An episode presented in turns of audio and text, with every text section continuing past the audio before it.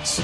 Bigs time. Bigs. With Mully and Haugh. Bigs time. The Bigs Report with Brad Biggs. Bigs time. Bigsy. His name is Brad Biggs. Brad Biggs talks football with you.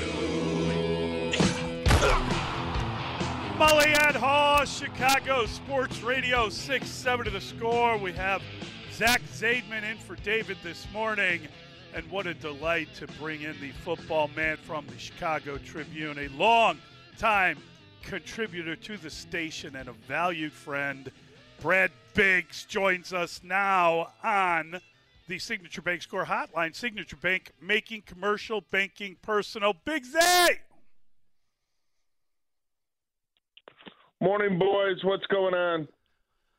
Well, you're the man, Brad, and uh, you know we got a we, we, played some audio earlier of um, of Warren Sapp saying that down in Miami he's hearing that the Bears are going to trade Justin Fields, and and you just kind of have to laugh because this like the conjecture we are we are heading into rumor phase like you wouldn't believe, right? You got the number one uh, overall pick in the draft for sale.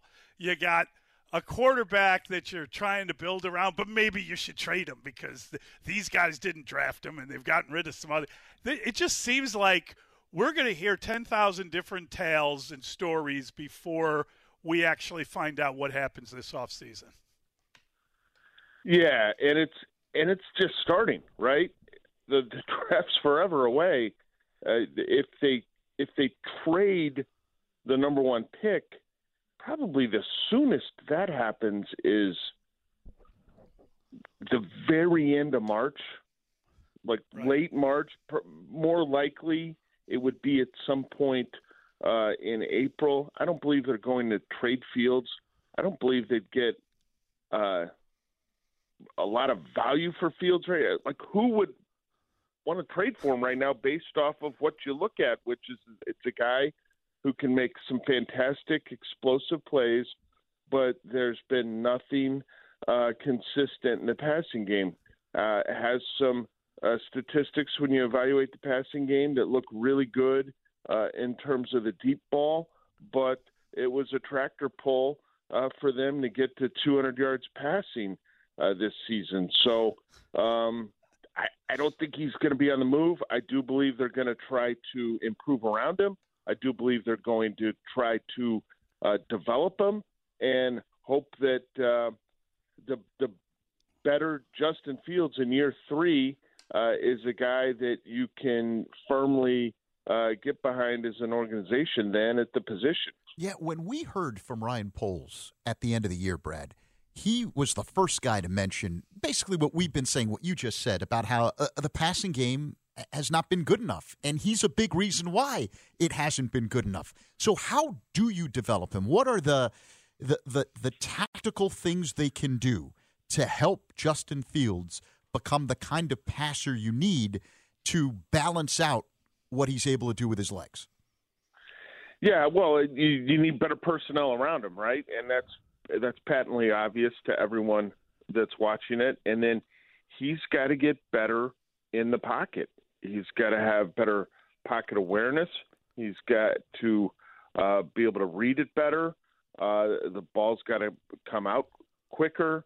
Um, you know, it's it's across the board, and uh, if he can make those improvements, if he can ascend, then then you're going to possibly have something that that they can really feel confident in. But right now, I think you're still in this discovery phase for the coaching staff, for the front office, uh, two groups that didn't uh, trade up to draft him, right? They inherited him, and uh, I think they're intrigued enough to to want to see where this thing can go.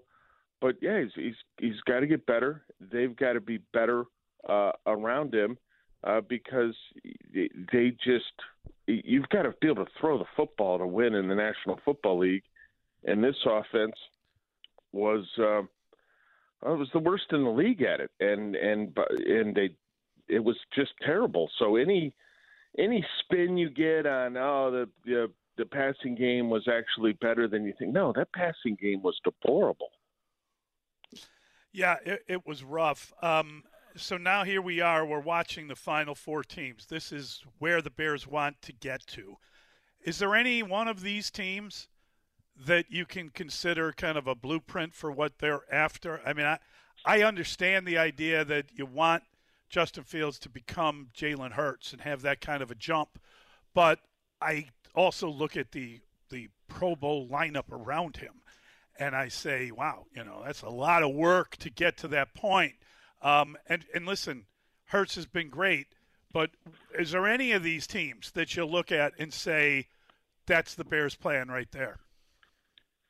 Yeah, I I don't know that there there's one that you would look at, and I mean you just you just look at they these teams are set up to be good and be good for a while, and you would love to um, you would love to have a situation like Philadelphia and Cincinnati does with the quarterback on the rookie contract. I mean, Joe Burrow's on the rookie contract for not much longer, right? You know, I, I there, a lot of people focus on the quarterback on the rookie contract, and and it makes a ton of sense. But who are we kidding? Um, the Bears and just about every other team out there would take Patrick Mahomes in his contract right now. That would be a fabulous problem to have to have to have your uh, roster building restricted uh, by the contract of uh, a quarterback who is at an amazing level and, and has already been on a Hall of Fame uh, trajectory, right? Sign the Bears up for that problem. So they, I think you just look at it and you, you know, you, you see some terrific lines.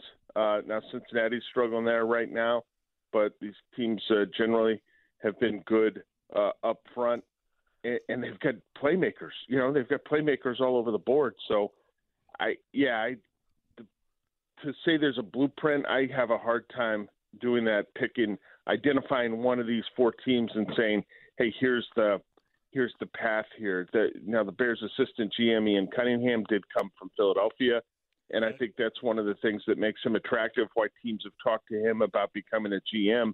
People um, view Howie Roseman uh, with the Eagles as a real uh, shrewd operator, right? I mean, he um, has has been next level with some of his moves that have helped them build that roster back up again. Remember, they were in the Super Bowl.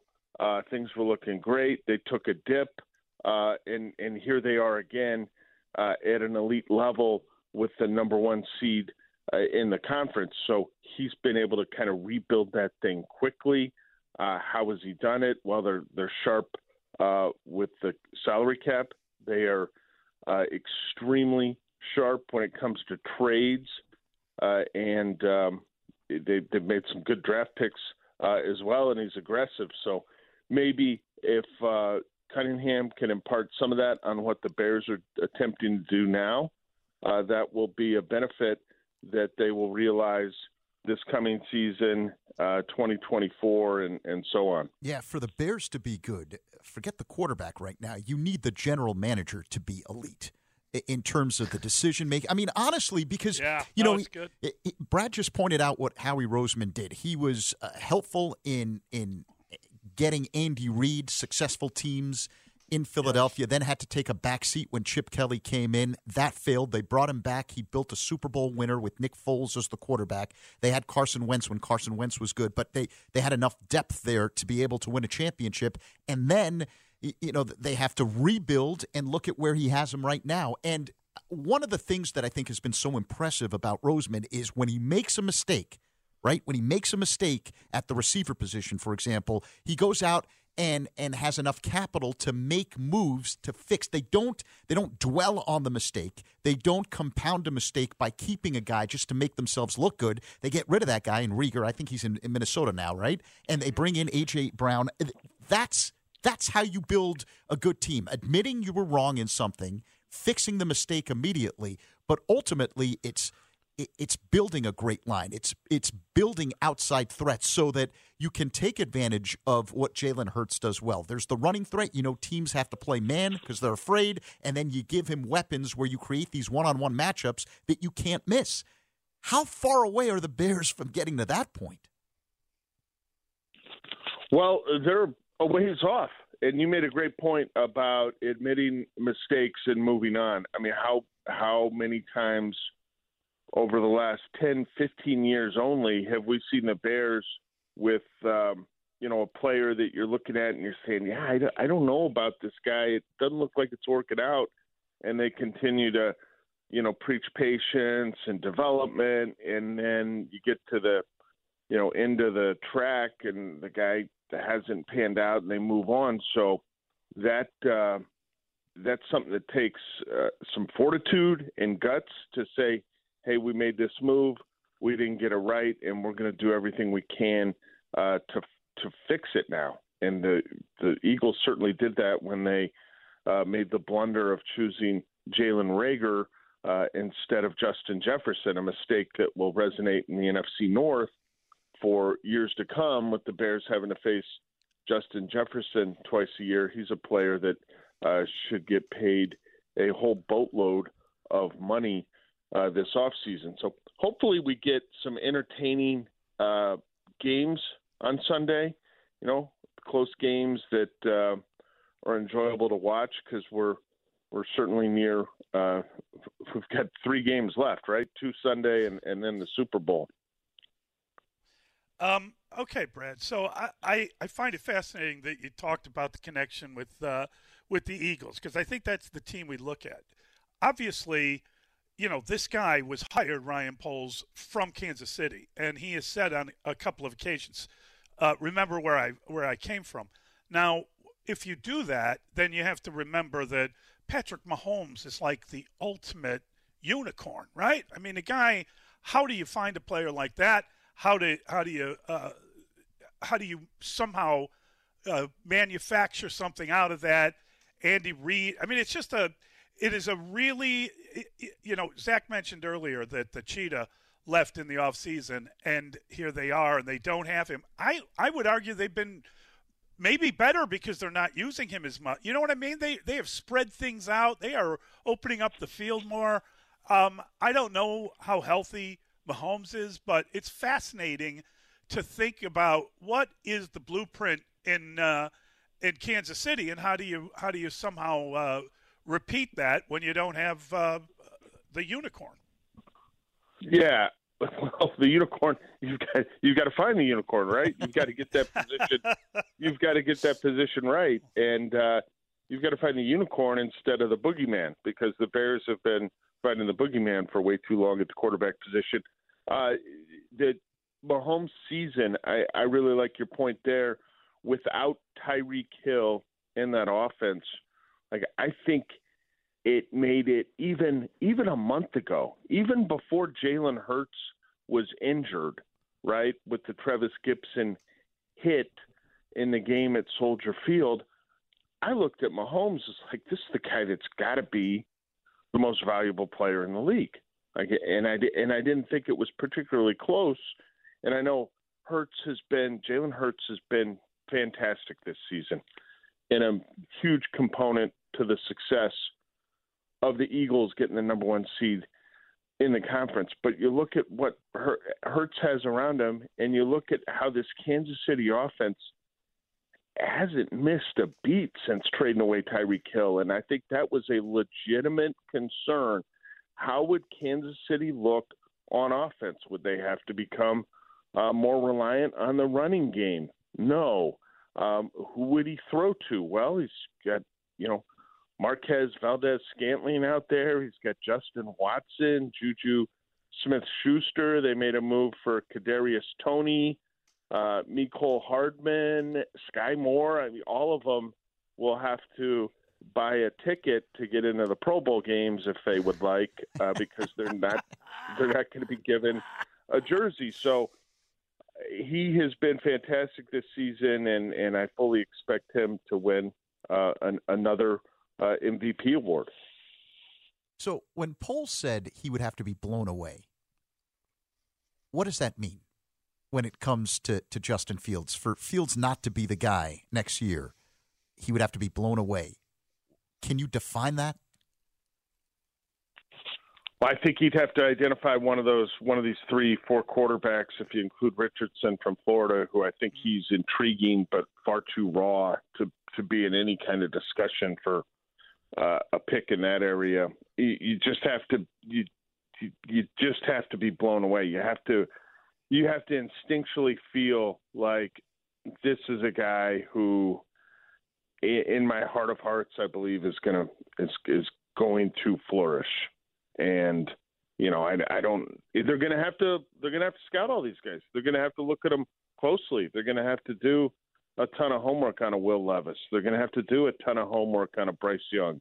They're going to have to feel like they know those players, including C.J. Stroud, inside and out, right? Because if they trade that pick and uh, the guy, assuming it's a quarterback that is taken with that selection uh, becomes one of these unicorns, and Fields doesn't pan out for the Bears, how, how's that going to look for Ryan Poles? Like the the the the majority of the pro Justin Fields crowd right now, I think would um, would rewrite history for you five years from now if that guy that goes with that pick uh, is uh, you know winning 11, 12, 13 regular season games a year and making his team a, a, favorite uh, in the postseason.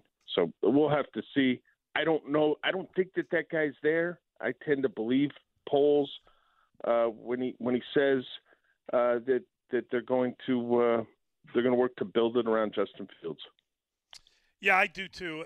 And you know, Brad, when when he when Zach asked that question, I thought to myself like you know, it would be if you became convinced that Will Levis or someone like that. It, it would have to be somebody that goes crazy in kind of the workouts in the yeah i just don't see it. I, I don't think it's on tape.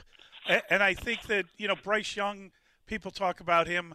I don't think that that his height matters. I, I mean we've seen quarterbacks that you know you don't throw at the ear hole you throw the ball higher like uh, like drew brees did but but he needs to be bigger. If he if he checks in over 200 pounds, I think then you take a close look at him. But I, he hasn't been near there, and I think that's scary if you're evaluating him in terms of you know the, maybe the most underrated thing you need as a quarterback is toughness. You got to be able to take a hit. You got to have uh, the size to be able to survive in the NFL.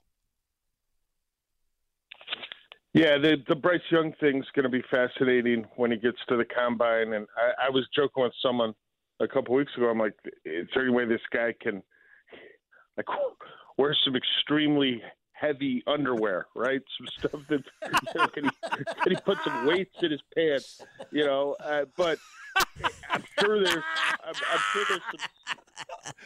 Oh my god, that's awesome! You know, like figure out a way to retain more water. I I don't know when he tips the scales because everyone's going to be taking a look at that. I'm serious.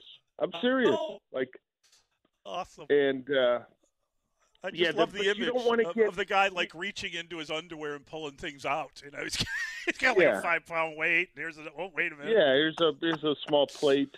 Um, yeah. But you you you got to be really careful when you talk about evaluating these quarterbacks in the workouts. Like, you know how many teams have made mistakes over the years looking at some quarterback who's who's got you know a script for a workout that um, he's drilled every one of those passes. Maybe the team comes in, it's a private workout, and they've got a script for him. Well, whatever they're asking him to do, his quarterback coach has drilled him on it. He knows it's coming. Right. It's like an it's like an open book uh, exam, and he's throwing on air, and he might look super athletic. Is that one of the reasons, perhaps, for the explanation of the New New York Jets falling in love with Zach Wilson? Right? Like, how the hell does that happen? Because he looks awful. Uh, so you got to be you got to be really careful, and you've you've boy, they tell you, you know, most of these decisions need to be weighted most heavily on what the the tape uh, from the right. from the college season. All right, Bigsy, we'll let you go quickly. Did you make any picks for uh, the championship Sunday? no, I, I didn't. I didn't make any picks, but I I think you know my lean would be uh, toward uh, Cincinnati in the uh, nightcap, Nice. and in that first game, you know, I just I think Philly's got so much talent that I that I like the Eagles. Um, super impressed by what uh, Kyle Shanahan and Brock Purdy have been able to accomplish together, but uh, that's a that's a tall ask for a rookie seventh round pick to uh, to go, go into that environment and come out with a victory. As I said earlier, I'm hoping both the games are terrific.